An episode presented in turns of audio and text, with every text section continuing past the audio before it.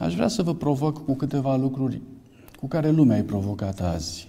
Din cauza asta, în prima parte, aș dori să merg mai repede peste niște date, pe niște, niște realități peste, pe care dumneavoastră le știți, cu care ne confruntăm, dar pe care uneori le uităm acum, în momentul în care virusul acesta uh, nu ne lasă în pace. În momentul în care avem probleme de felul acesta, aș vrea să ne aducem aminte cumva de realitățile care ne-au condus aici. Aș vrea să îi rog pe cei de la media să îmi pună primul slide, dacă se poate. Vă mulțumesc. Haideți să-l vedem și aici. Bun. Ce observați aici este o pisică civetă în sud-estul Asiei care este adusă în piață și alături de alte legume, zarzavaturi, este pusă și ea de vânzare pentru că în zona respectivă animalul acesta furnizează carne sau hrană la un preț extrem de convenabil. Când în anul 2002 s-a descoperit virusul SARS, uh, ceea ce înseamnă sindromul respirator acut sever, uh, cu 8.000 de cazuri în 26 de țări, s-a ajuns la concluzia că, de fapt, virusul respectiv nu este altceva decât un transfer al unui virus animal la ființa umană. Sursa inițială era liliacul. Ehm, SARS-ul, deci virusul, nu s-a putut transfera direct la om. El a trebuit să aibă o gazdă intermediară, iar gazda intermediară a fost această pisică civetă. Fiind consumată destul de mult pe scară largă, fiind destul de mult în apropierea habitatului uman, virusul care inițial era o tulpină specifică pentru lumea animală, a ajuns la om. 8.000 de cazuri în 26 de țări. N-a fost prea tragic. Virusul SARS, prin anul 2004, a dispărut definitiv. Am fost bucuroși și am zis că am scăpat de el. În 2012 apare un alt virus, MERS. Uh, este vorba de un sindrom respirator care vine din Middle East, deci din Orientul Mijlociu, cu specific în Arabia Saudită. Acum, ce observați dumneavoastră jos aici? Este una dintre cele mai mari carcase animale care, gătită fiind, este spre vânzare. Dacă mă întrebați ce este acolo, la prima vedere nu poți să ghicești și de aceea vă voi spune eu, este o cămilă.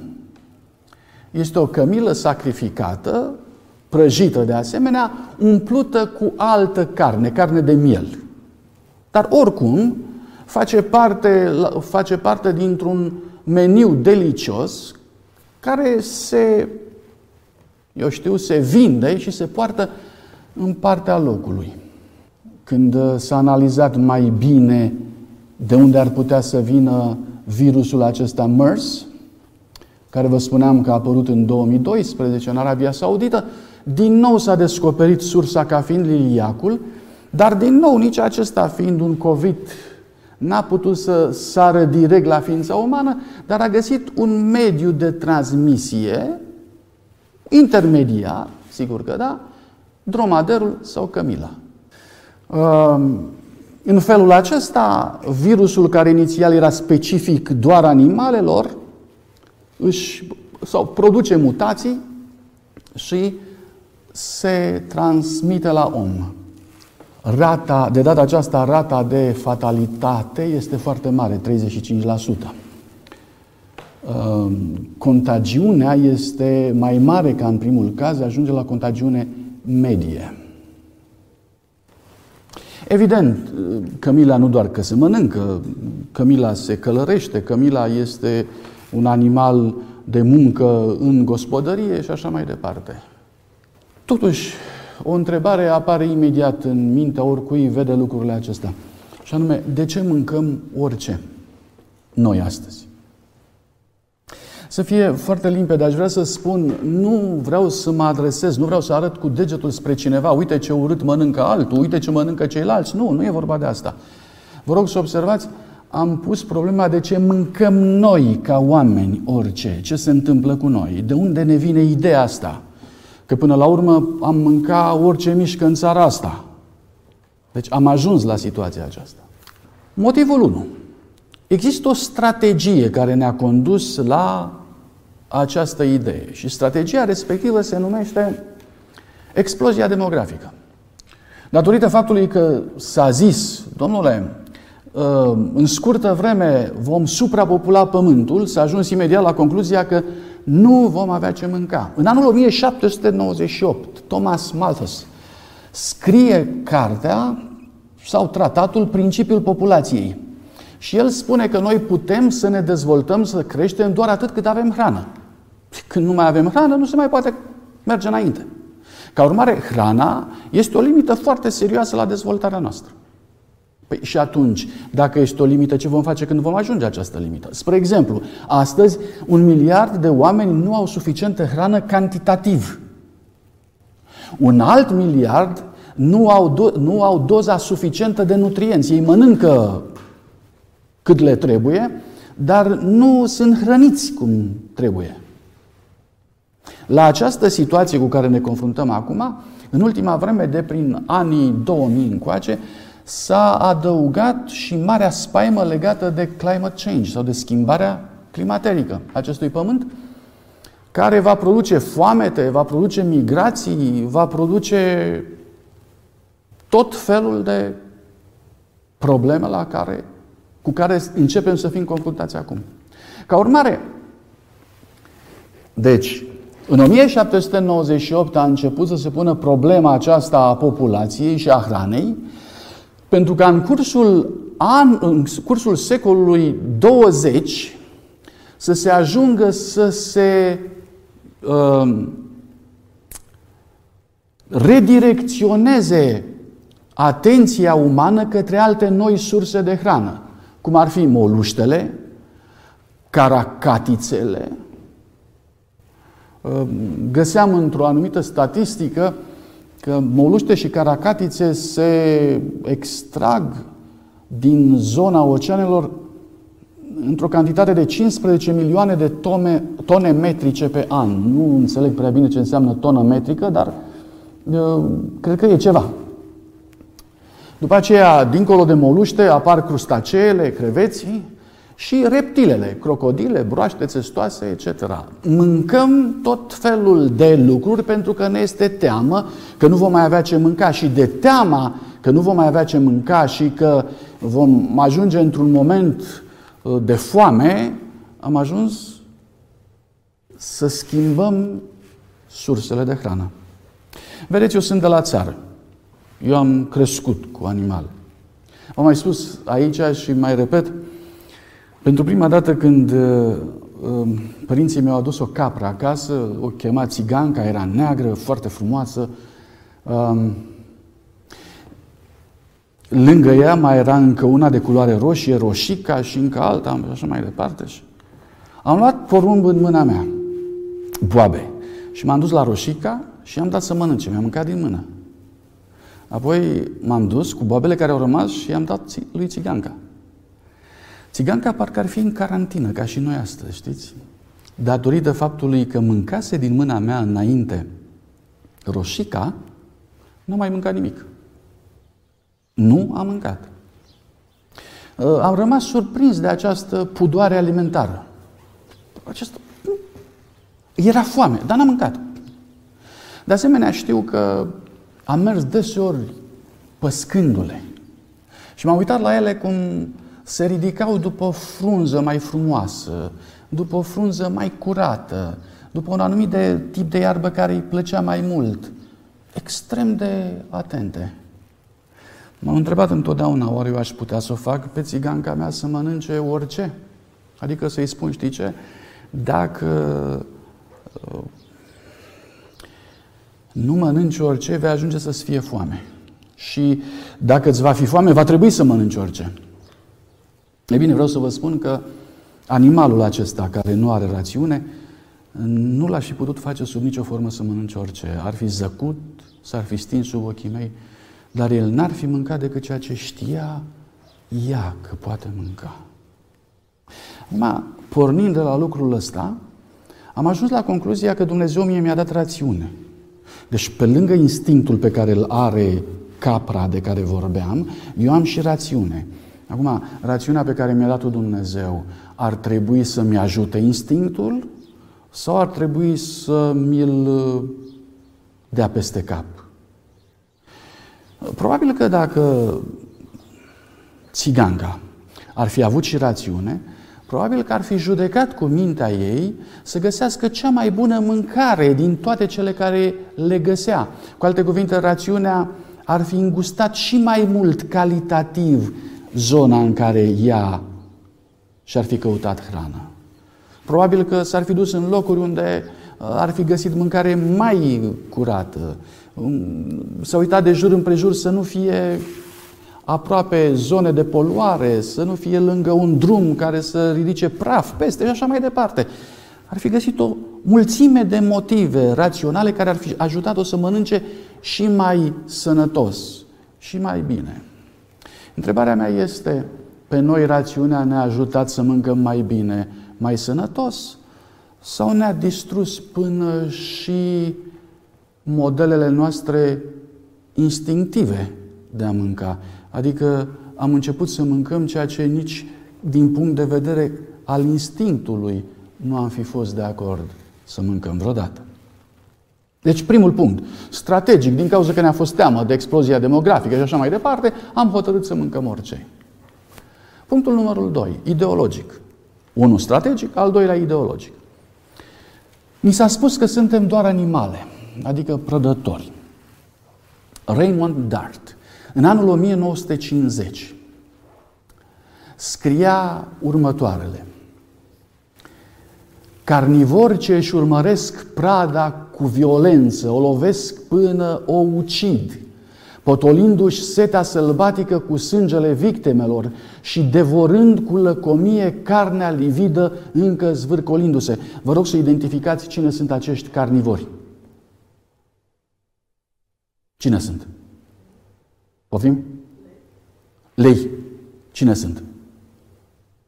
Ei bine, Raymond Dart este acela care în anul 1924 a descoperit prima fosilă a unui uh, strămoș uman în Africa.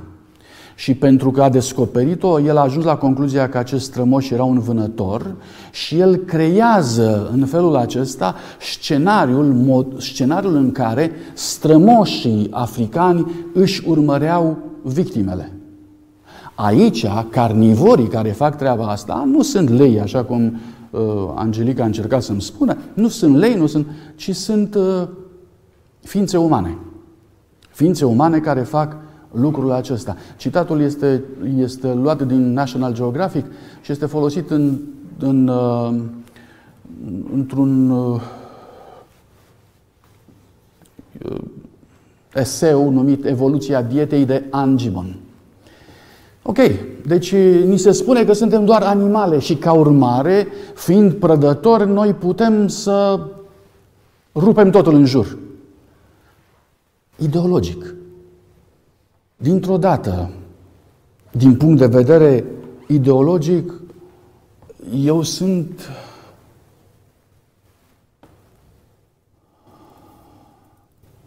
un element violent în lumea mea care stric totul de jur împrejur pentru ca să trăiesc eu în lupta celui mai tare sau potrivit. 3. Idealismul consumerist. Hmm. Thornstein, Veblen, scria în anul 1899 obiceiul de cheltuire a banilor la nivelul clasei de lux se face în termeni de consum și risipă. Deci, de ce am ajuns să cheltuim bani? Ca să risipim. Ce vrem să demonstrăm în momentul în care risipim și consumăm? Paragraful 2. Ambele sunt legate de ideea de a arăta un statut sau a demonstra cine ești. Dacă ești bogat, dacă ești o societate avansată, atunci îți poți permite să consumi oricât, să risipești și nu te limitezi la funcționalitate sau la necesitate. Noi nu mâncăm din cauza că avem nevoie. Noi nu mâncăm datorită faptului că uh, ne trebuie, avem nevoie de vitamina A. Nu. De ce mâncăm noi? Mesele noastre încărcate cu de toate. De ce mâncăm? Repet, în anul 1899, înainte de 1900, uh, ni se face această, acest raport critic și ne spune voi mâncați ca să risipiți. E un ideal care ni s-a pus înainte. Și am crezut că dacă vom putea face lucrul acesta și vom mânca orice, oricum și așa mai departe, vom fi fericiți. Filipeni, capitolul 3 cu 19, ne cam introduce în situația asta. Cuvântul lui Dumnezeu a văzut dinainte lucrul ăsta și spune că uh, Dumnezeul lor este pântecele și slava lor stă în rușinea lor. Adică ce înseamnă Dumnezeul lor este pântecele. Nu există nimic mai înalt, nimic mai, mai prețios în toată căutarea lor decât legea stomacului. Hm. Um, există în Scriptură, pentru că anumite cazuri trebuie să fie tratate și înțelese cu alte cazuri, există în, în Scriptură în primele pagini ale ei cazul acesta de consumerism, în momentul în care Esau își vinde dreptul de întâi născut pe o ciorbă de linde. Risipă, consumerism, sau a vrut să arate că el este un om căruia nu-i pasă și așa mai departe, nu știu. Dar ce este că în situația lui Esau, pântecele s-a transformat într-un ideal. Deci, punctul 1. Mâncăm orice datorită faptului că ne teamă că nu vom mai avea toți ce mânca, strategic. 2. Ideologic, pentru că ni s-a spus că suntem animale, ca urmare mâncăm orice de jur împrejur, deși nici animalele nu mănâncă orice, dar noi facem treaba asta. 3. Există un ideal care s-a pus înaintea noastră în care noi, ca specie, zicem noi, foarte înaltă, trebuie să consumăm cât mai mult. Ceea ce mă doare cel mai mult însă este așa numita realitate religioasă.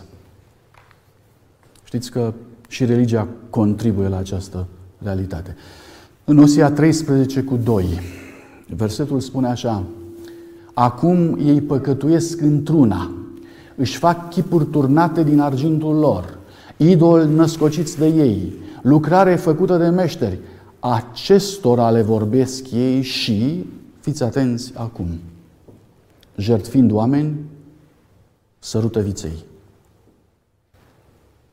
Adică, unde ajungem? Se pare că elementul religios este cel mai șocant cel mai degradant între toate celelalte. Omul este jertfit, cu alte cuvinte, este distrus, este ucis. Iar cei care sunt adorați într-un sistem religios sunt animalele, lumea umană. Um, în timp ce Vechiul Testament face doar o trimitere la, la realitatea care apare în Exodul, spre exemplu, când poporul evreu ia din Egipt modelul vițelului de aur, se închină vițelului de aur și așa mai departe și spun, iată Dumnezeul care ne-a scos din Egipt. Noul Testament face o critică foarte serioasă acestei tendințe în Romani, capitolul 1. În Romani 1 ni se spune, versetul 23, au schimbat slava Dumnezeului nemuritor într-o icoană care seamănă cu omul muritor, păsări dobitoace cu patru picioare, târătoare. De aceea Dumnezeu a lăsat pradă necurăției să urmeze poftele inimilor lor, așa că își necinstesc singuri trupurile. E o, este o relație foarte interesantă aici. Vă rog să observați. Cu schimbă slava Dumnezeului nemuritor cu niște animale, lucru care în final are ca și consecință necinstirea trupurilor lor. Decăderea trupului, necinstirea, adică trupul nu mai este păstrat la nivel de cinste. Este necinstit, este pângărit, este dezumanizat. Dumnezeu este foarte categoric aici. Citiți, vă rog, Roman, capitolul 1, de la 18, și veți vedea această decadență religioasă teribilă. Uh,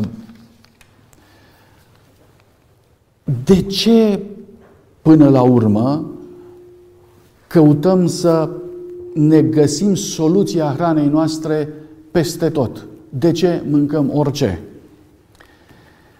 Aș vrea să observați un lucru. Este axiomatic. Omul nu este animal. A venit vremea să spunem lucrul ăsta. Într-o lume care mi se spune că astăzi sunt chemat să salvez specia umană, cu trimitere la faptul că omul este doar o specie între alte specii ale animalelor, este vremea să spunem clar, omul nu este animal. Și de asemenea să spunem, animalul nu este om. De ce? Haideți să vedem puțin modalitatea opusă, modul în care Dumnezeu se ocupă de noi. Geneza 1 cu 27. Prin creație, omul nu este animal. Dumnezeu a făcut pe om după chipul său, l-a făcut după chipul lui Dumnezeu. De cel mai frumos lucru posibil. Este o mare barieră între lumea umană și lumea animală. Lăsați această barieră să existe. Nu în mod egoist.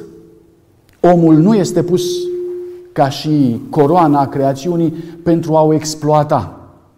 Omul e pus ca și coroana creațiunii pentru a o sluji. Dar e totuși coroana. Este făcut după chipul lui Dumnezeu. A fi făcut după chipul lui Dumnezeu înseamnă să poți comunica cu Dumnezeu, să poți conlucra cu Dumnezeu, să poți judeca lucrurile împreună cu Dumnezeu, cel puțin aceste trei lucruri. Să comunici, să conlucrezi, să judeci. Dumnezeu asta face cu fiecare dintre noi, la asta suntem chemați. Comunicarea prin faptul că ne-a dat cuvântul Său, conlucrarea prin faptul că ne pune să aplicăm cuvântul Său în viața de fiecare zi. Trei, în final Dumnezeu ne va judeca pe fiecare dintre noi după omul Iisus Hristos. După omul Iisus Hristos. Cu alte cuvinte, noi vom fi judecați după chipul după care am fost făcut. Există un statut al existenței noastre. Statut care trebuie să devină emblematic și de la care nu trebuie niciodată să ne abatem, și anume chipul divin, omul Iisus Hristos. Ăsta trebuie să fie ceea ce urmărim fiecare dintre noi. Prin creație. Acolo suntem. Prin răscumpărare. Matei 12 cu 12. Cu cât mai de preț este deci un om decât o oaie? Întrebarea mi se pare puerilă, uneori stârnește zâmbete, adică cum să compari un om cu o oaie. În zilele bune, întrebarea n-are rost. În zilele noastre proaste, însă, întrebarea are rost. Pentru că uneori am devenit sau ne-am înjosit atât de mult încât am devenit sau ne-am plasat mai jos decât nivelul acesta. Trimit uh, din nou atenția noastră la textul care spune jerfind oameni, ei sărută viței. În situația asta, în situația asta, textul acesta are rost. Întrebarea, cu cât mai de preț este, deci, un om decât o oaie.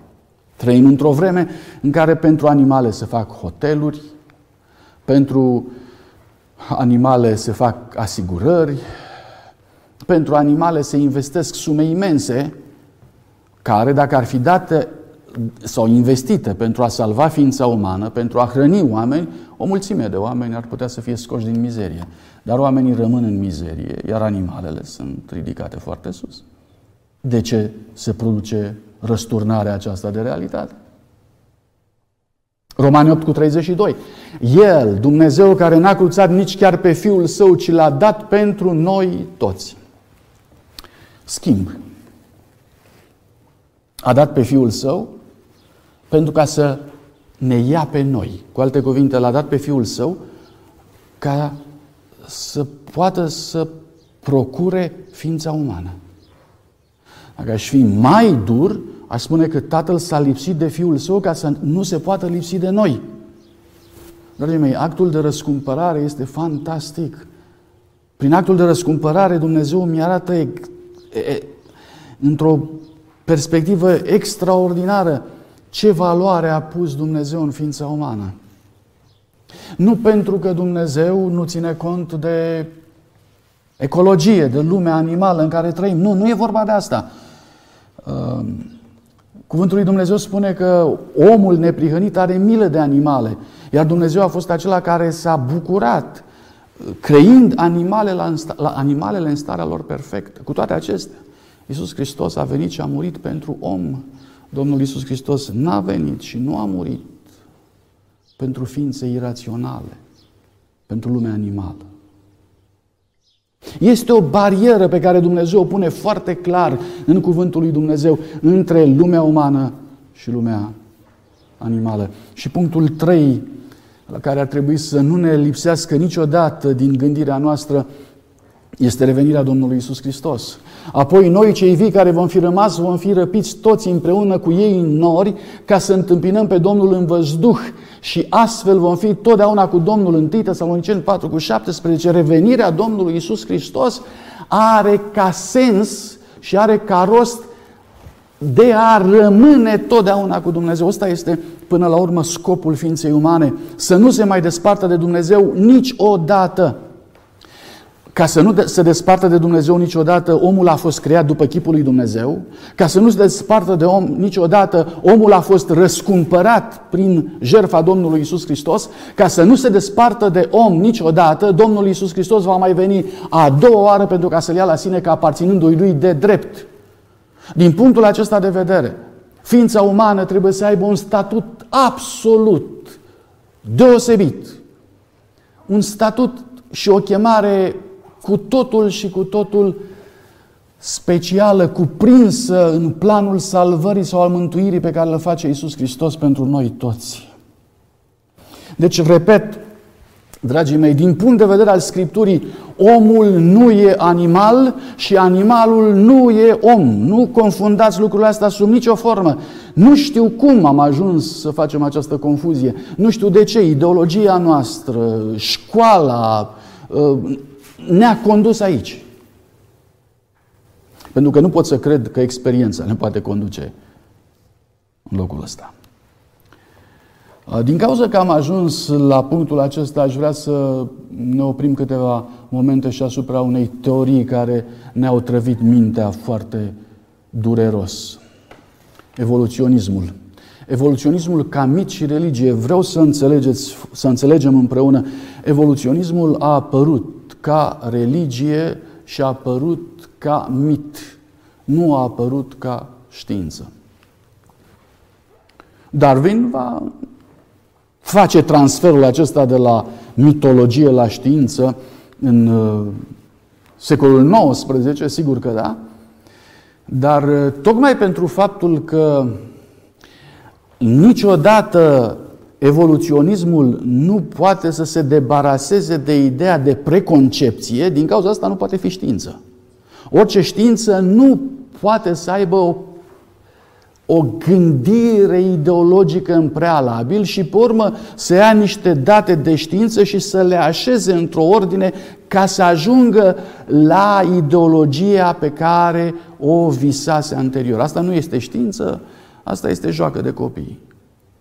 Și pentru a vedea de când mintea umană se joacă cu ideea respectivă, fără să avem nicio dovadă științifică, astfel încât să ajungem și la concluzia că această idee a fost sugerată, a fost inspirată la nivelul luptelor spirituale ale omului, când omul se lupta cu sine însuși și încerca să se, înțele- să se înțeleagă pe sine și nu putea, și când stăpânitorul lumii și a veacului acestuia coresponda în gândire cu ființa umană, sugerând, inoculând idei, pentru ca să înțelegem toate acestea, uitați-vă puțin la Sfinxul, Sfinxul egiptean. Religia egipteană, cea mai veche religie pe care o avem, începe și se lansează în istorie odată cu Sfinxul, care, după cum vedeți dumneavoastră, are față umană, iar restul, inclusiv labele puternice, sunt de leu. Cum vi se pare această amalgamare dintre om și animale?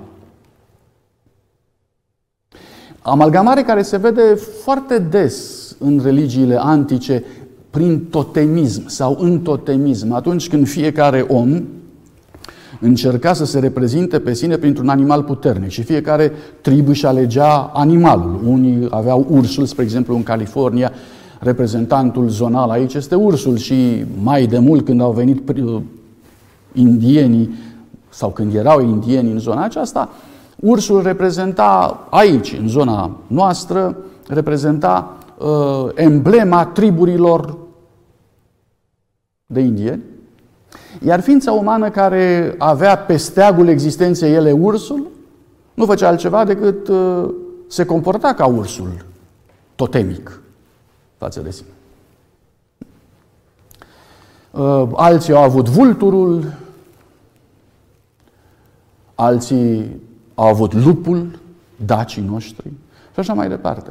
Deci uh, există anumite idealuri luate din lumea animală iar cuvântul lui Dumnezeu spune în Romani, când nu mai ai slava Dumnezeului nemuritor, atunci ajungi să găsești animalele cu patru picioare și târătoarele ca fiind locul de unde îți tragi toată slava. Din cauza asta, zice, Dumnezeu a lăsat pradă necurăției. Același lucru se găsește în civilizația greacă, centaurii grecești. Vă rog să observați, este un om, jumătate om, iar jumătate este cal. De aici încolo e vorba de patru picioare, trupul este format clar dintr-un cal. Uh, din nou această amalgamare, uh, egiptenii, evident, um, sunt mult mai vechi în gândirea lor de amalgamare, grecii vin mai târziu, dar preiau aceeași idee și iată, iată imagini de artă grecească destul de târzie cu aceeași idee. Evoluția nu e știință, evoluția este mit, evoluția este religie. Este interesant ceea ce vrea să sugereze aceasta, și anume că omul și animalul reprezintă o unitate organică. O unitate organică. Jos este partea instinctuală, deasupra este partea rațională. Dar omul este acela care este puternic prin instinctele sale, prin instinctele sale, iar rațiunea nu face altceva decât îl ajută în împlinirea instinctelor lui, pentru că îl vedeți acolo, este în cadrul unei vânători în care omul, centaur, de data aceasta, el este prădător. El este cel care distruge prada. Ce vreau să observați? Vreau să observați gândirea. Nici, aproape nici nu uh, avem timp să ne gândim foarte mult cum ideile noastre au repercursiuni destul de nefirești într-o zonă în care aproape nu ne așteptăm, la nivelul alimentației. Repet, titlul acestei, eu știu, cercetări din seara aceasta este De ce mâncăm orice? Hm. Paradigme. Dragii mei, Vreau să observați, sunt două feluri de a înțelege ființa umană. Amândouă, pe care le prezentăm aici, nu au de-a face nimic cu Sfânta Scriptură. Sunt două feluri de a aborda realitatea din punct de vedere a omului laic. Primul din stânga, omul sau egoul sau eul este cel care este cel mai important în cadrul piramidei existențiale. El este deasupra și el este cel care domină toate celelalte animale și face cu ele ce vrea. Deci celelalte animale sunt sacrificate pentru existența sa. Din cauza aceasta, paradigma numărul 1 poartă această denumire a egoului. Eu sunt cel ce domin.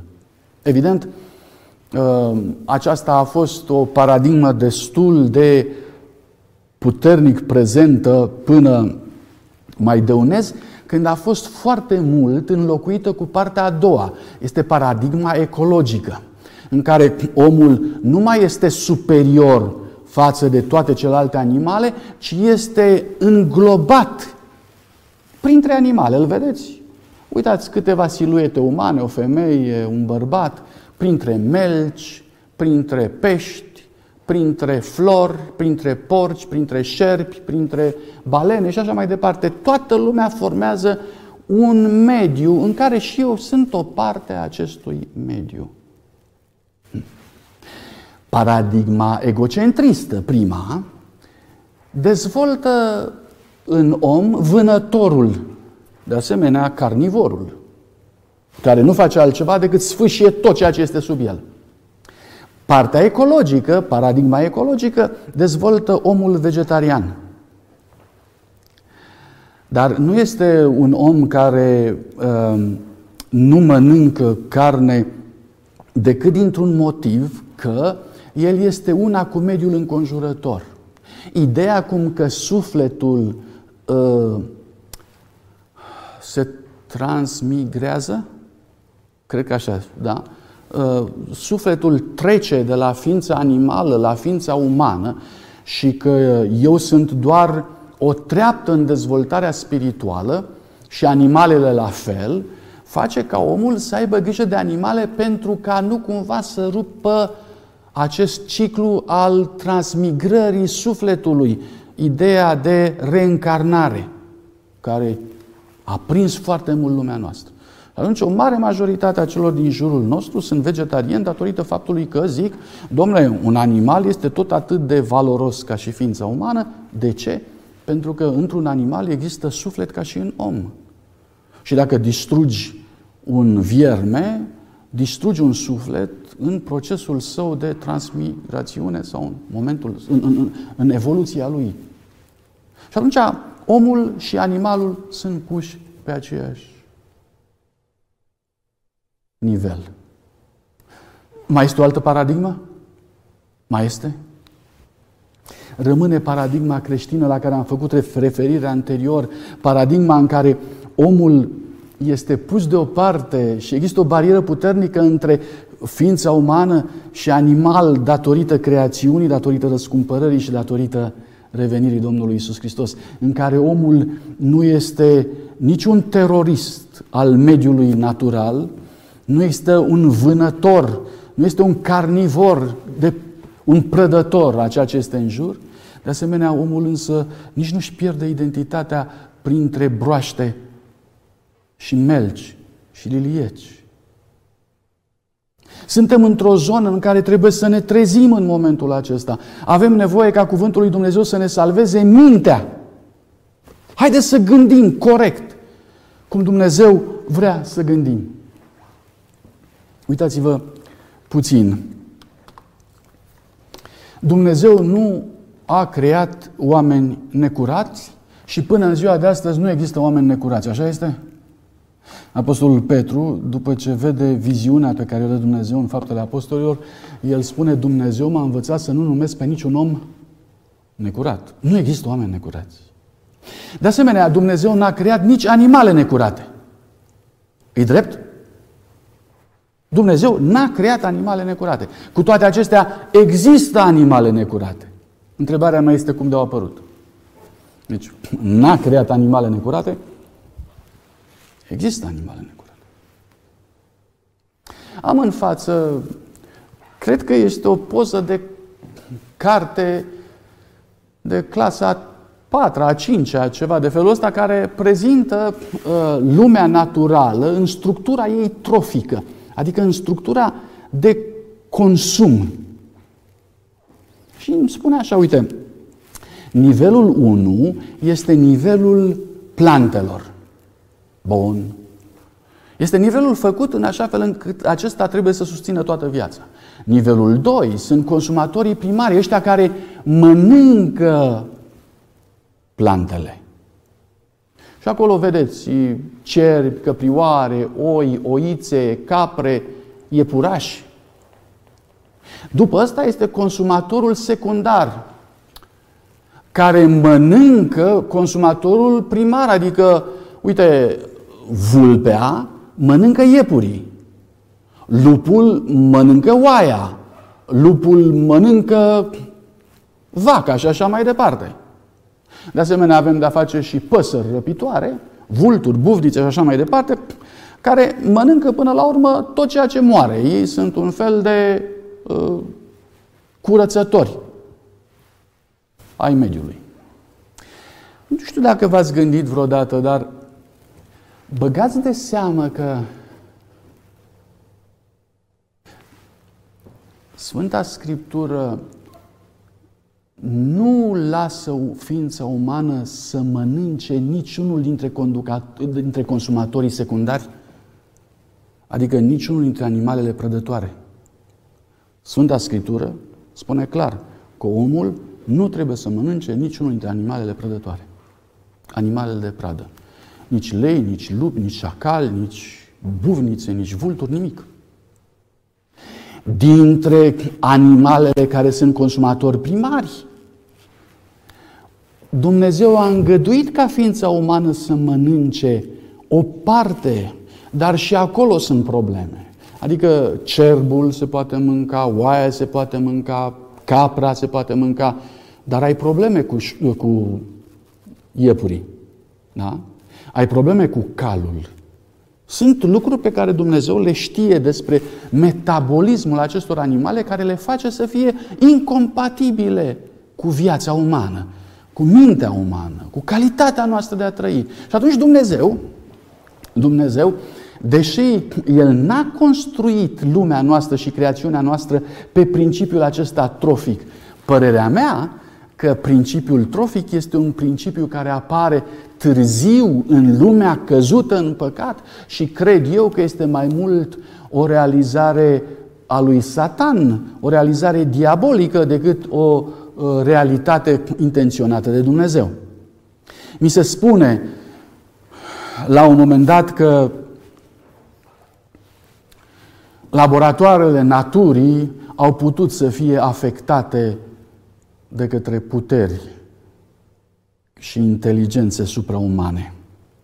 Adică de unde a apărut păduchii, puricii, toate parazitele care își duc viața pe seama altora. Ce vreau să spun este că ar trebui probabil să nu avem în mintea noastră aceste imagini, nu aceste imagini ar trebui să conducă felul nostru de a gândi, ci ar trebui să mergem cu gândirea aceea a creațiunii lui Dumnezeu, în care Dumnezeu nu ne-a chemat să stăm pe o axiologie de consum, ci pe o axiologie a slujirii, atâta tot. Hmm. mă gândesc în momentul ăsta la ceea ce cuvântul animalizare conține în sine ca mesaj pentru noi. Osia 13 cu 2. Jerfind oameni, sărută viței. Dragii mei, vă aduceți aminte de imaginea aceea a centaurului dinainte? Adică omul jumătate animal, jumătate om.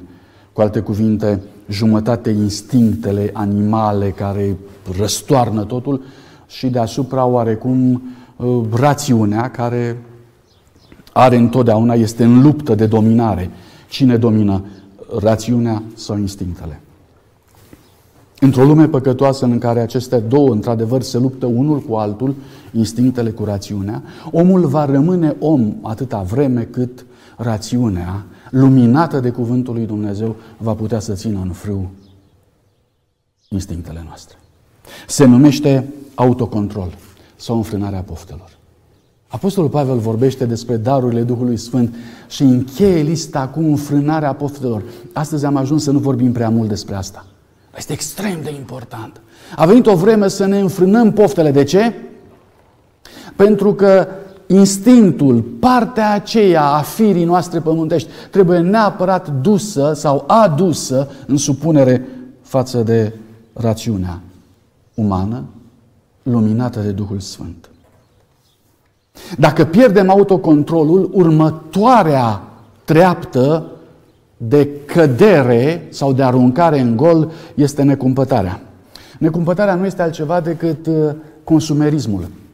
Încep să consum din ce în ce mai mult, din ce în ce mai mult. Îmi trebuie și aia, îmi trebuie și cealaltă, îmi trebuie și cealaltă. Societatea în care trăim astăzi este o societate în care descoperim uh, câte ne trebuie și niciodată nu ne-am gândit că ne trebuie atâta. Și nu ne mai oprim, pentru că consumăm uh, până la nefiresc și dincolo de nefiresc. Necumpătare. După necumpătare, o altă treaptă în care cădem și mai jos este lăcomia, în care nu numai că noi consumăm pentru că în sfârșit credem cumva că ne trebuie, dar ne și place. Lăcomia uh, ne creează o stare de bine, de confort. Suntem dependenți de a consuma și dacă nu cumpărăm, dacă nu cumpărăm, uh, viața e tristă.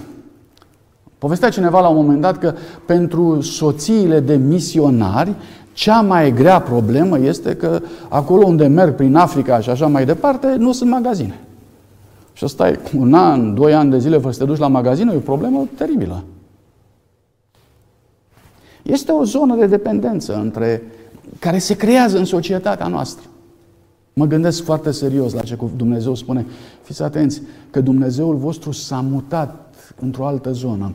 Este pântecele vostru și slava voastră stă în rușinea voastră. Slava în lucrurile care n-ar trebui să fie. Și în final, mie mi se spune că toate aceste drum, lucruri, adică pierderea autocontrolului, necumpătarea, lăcomia, în final, duc la violență. Omul devine violent. Se întâmplă ceva la nivelul minții lui, se întâmplă ceva la nivelul gândirii. Se pornește dintr-un așa zis, uh, neimportant sau nesemnificativ, uh, eu știu, o lipsă de autocontrol. Mi-a sărit și mie, n-am fost atent, n-am fost... Uh, da. Pornind de acolo, ajungem în final să devenim violenți, să devenim cei care se impun cei care vânează interesele lor împotriva celorlalți, pentru că vreau să vă zic, chiar dacă nu este o vânătoare reală, vânătoarea ideologică, vânătoarea socială, cine e mai sus, cine e mai jos, încă funcționează astăzi. Și Romanii 1 cu 29 ne spune Astfel au ajuns plini de orice fel de nelegiuire, de sfrâu, viclenie, lăcomie, răutate, plin de pismă, ucidere, ceartă, înșelăciune, porniri răutăcioase, șoptitori, bârfitori, uritori de Dumnezeu, obraznici, trufași, lăudăroși, născucitori de rele, neascultători de părinți, fără pricepere, călcători de cuvânt, fără dragoste firească, neînduplecați, fără milă. Uh, acestea sunt rezultatele cărui fapt? Mă duc înapoi la versetul 23. Au schimbat slava Dumnezeului nemuritor cu animalele și au ajuns să să fie ei înșiși pradă necurăției Iar ei înșiși au ajuns să fie necurați. Uite unde au ajuns.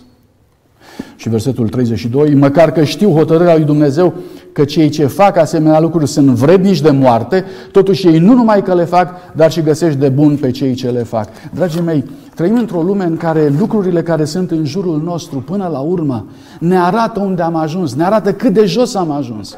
Virusul COVID-19 nu este altceva decât un mare semnal de alarmă în care Dumnezeu, probabil și eu trebuie să mă întreb, Doamne, dar de ce a trebuit până la urmă ca barierele acestea naturale pe care Dumnezeu le-a, le lăsat între noi și lumea animală, să le frângem, să le rupem cu o asemenea dezvoltură. De ce am făcut lucrul acesta? De ce ideologic? De ce economic? De ce strategic? Nu mai sunt uh, reprezentantul chipului lui Dumnezeu, ci sunt uh, un nimeni. De ce? Și după ce m-am redus pe mine însumi la zero, ce mai vreau de la mine acum? În final, dragii mei, într-o lume sau într-o societate care și-a pierdut valorile, în care și-a pierdut direcția, vreau să vă provoc cu textul din 1 Corinteni 3. Este un text care, dacă l-am crede, ar produce o revoluție în societatea și în viața noastră. Auziți? Versetul 16.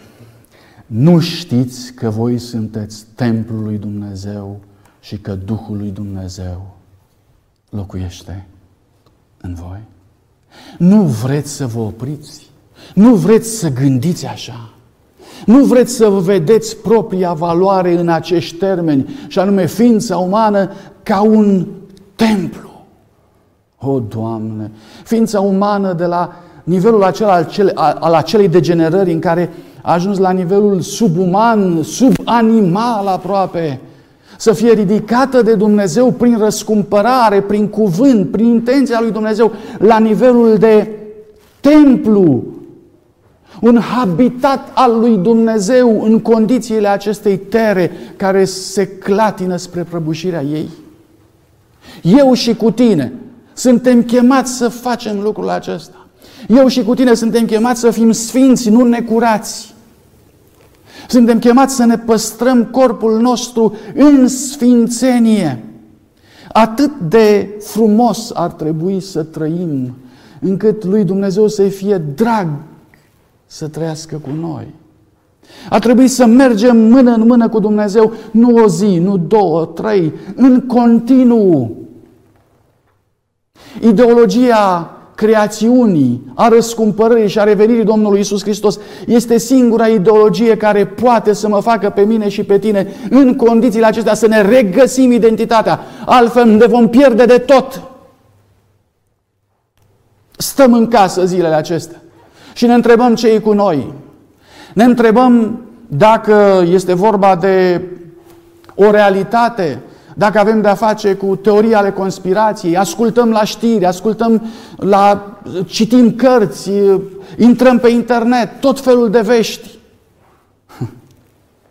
Vă rog frumos, probabil că a venit vremea să mai închidem o parte dintre ele și să-L lăsăm pe Dumnezeu să vorbească. Să ne spună El, nu știți că voi sunteți templu al Duhului Sfânt și că voi nu sunteți ai voștri. Nu știți că ați fost cumpărați cu un preț și că ar trebui să slăviți pe Dumnezeu în trupul vostru și în cugetul vostru. Dacă nimicește cineva templul lui Dumnezeu, dacă îl pângărește, dacă îl degradează, va fi întrebat de Dumnezeu la un moment dat într-o zonă a judecății, când va judeca omenirea după omul Iisus Hristos. Omul va fi judecat cu omul, nu cu animalele. Omul, eu, voi fi judecat cu omul Iisus Hristos, Dumnezeul întrupat, care este chipul Dacă vreau să urmăresc această imagine, mai dați-mi voie să amintesc scurt de tot trei texte. Samson, judecător 13. Vechiul Testament, în momentul în care Dumnezeu privește din timp o viață, se gândește să binecuvinteze un început de existență. Versetul 6. Un om al lui Dumnezeu a venit la mine și avea înfățișarea unui înger al lui Dumnezeu, o înfățișare înfricoșată. Nu l-am întrebat de unde este, nici nu mi-a spus care este numele, dar mi-a zis, tu vei rămâne însărcinată și vei naște un fiu și acum să nu bei nici vin, nici băutură tare, să nu mănânci nimic necurat, pentru că acest copil va fi închinat Domnului din pântecele Maicii lui până în ziua morții lui. Vă rog să observați strategii. Strategia lui Dumnezeu. Ideologia lui Dumnezeu. Perspectiva lui Dumnezeu. O viață nu este altceva decât templu care trebuie să fie închinat lui Dumnezeu de la început până la capăt. Înainte de apariția ei, trebuie să ai grijă de ea. Ai grijă, ți-a dat-o Dumnezeu. Îți dai seama ce valoare. Extraordinar. Daniel 1 cu 8. Hm. Uh, cineva îmi va zice, e, Dumnezeu, evident că l-a binecuvântat pe Daniel și l-a scos din toate problemele lui și o zic așa este. Așa este, numai că în versetul 8 mi se spune, Daniel s-a hotărât să nu se spurce cu bucatele alese ale împăratului, cu vinul pe care îl bea împăratul și a rugat pe căpetenia familiilor dregători să nu-l silească să se spurce să n-aibă nimic Dumnezeu de a face cu această decizie pe care a luat-o acest profet crucial al Vechiului Testament, acest, această, acest Ioan de pe Patmos al Vechiului Testament. Ceea ce știu mai departe este că în versetul 24, iertați-mă, uh, în versetul 17 mi se spune Dumnezeu a dat acestor tineri știință, pricepere, dar mai ales a făcut pe Daniel priceput în toate vedeniile și în toate visele. Versetul 20, în toate lucrurile care cereau înțelepciune și pricepere și despre care îi întreba împăratul, îi găsea de 10 ori mai destoinici decât toți vrăjitorii și cititorii în stele care erau în toată împărăția lui. Oare să nu existe nicio legătură între binecuvântare și experiență? Experiența a fost simplă. Uh, Daniel s-a decis să nu se spurce, să se păstreze în condiția de templu. Să nu existe nicio legătură între această decizie și binecuvântarea care se va revărsa din belșug asupra lui și asupra prietenilor săi. Dumnezeu intenționează ca să binecuvinteze ființa umană atunci când templul rămâne templu. Fiți! Fiți templu! Voi încheia cu Luca. Este imaginea Domnului Isus Hristos. Luca 1, versetul 35. Duhul Sfânt se va coborâ peste tine, puterea celui prea sfânt te va umbri, de aceea Sfântul care se va naște din tine. Se va naște Sfântul. Ce frumos, ce frumoasă definiție pentru Fiul lui Dumnezeu întrupat, Sfântul capitolul 2 cu 40. Iar pruncul, sfântul, creștea, se întărea, era plin de înțelepciune și harul lui Dumnezeu sau Duhul lui Dumnezeu era peste el. Asta este imaginea, chipul pe care Dumnezeu l-a lăsat pentru fiecare dintre noi pentru a putea să fie urmat. După chipul acesta, după experiența aceasta, vom fi judecați la sfârșit după omul Iisus Hristos. Ce privilegiu! Doamne! Îți mulțumesc tare mult că m-ai scos dintre animale și m-ai pus printre îngeri. Îți mulțumesc că m-ai scos dintre rebuturile acestei planete și m-ai așezat cu tine pe scaunul de domnie. Îți mulțumesc că în loc să fiu un uh, necurat, prin mântuirea ta, ai făcut din mine un templu sfânt, pus deoparte pentru tine. În zilele astea a venit vremea să ne aducem aminte de planul lui Dumnezeu pentru noi. Amin. Vă invit să ne rugăm împreună. Tatăl nostru. Îți mulțumim pentru ceea ce ai făcut pentru noi. Mulțumim pentru mântuirea ta. Îți mulțumim pentru nobilarea Ta. Îți mulțumim pentru harul Tău. Îți mulțumim, Doamne, că nu suntem uitați și singuri ca rezultate a unei căderi în gol care s-a produs odată cu Adam și Eva. Îți mulțumim, Doamne, că deși lucrurile s-au vrut a fi scăpate de sub control, în timp ce ni s-a sugerat că nu mai avem nicio valoare, în timp ce s-a pus înaintea noastră ideea că probabil că am ajuns la nivel de sub-animal și că animalele sunt mai prețioase chiar decât noi, în timp ce lucrurile s-au încurcat atât de mult, în timp ce s-a spus că am venit de nici unde, Părinte, dintr-o supă organică de la început, din moluște, vierni, animale, maimuțe. În timp ce mi s-a spus toate lucrurile acestea, îți mulțumesc, Părinte, că a rămas până la mine strălucitor de frumos adevărul că Tu ai murit pentru noi și că ne-ai făcut copiii Tăi și că ne-ai creat pentru Tine și că vei veni a doua oară ca să rămânem cu Tine pentru veșnicie. Te rugăm, în zilele acestea de mare panică, rămâi cu poporul Tău și fă, Doamne, ca această imagine, fără de preț, să ne urmărească întotdeauna. Amin.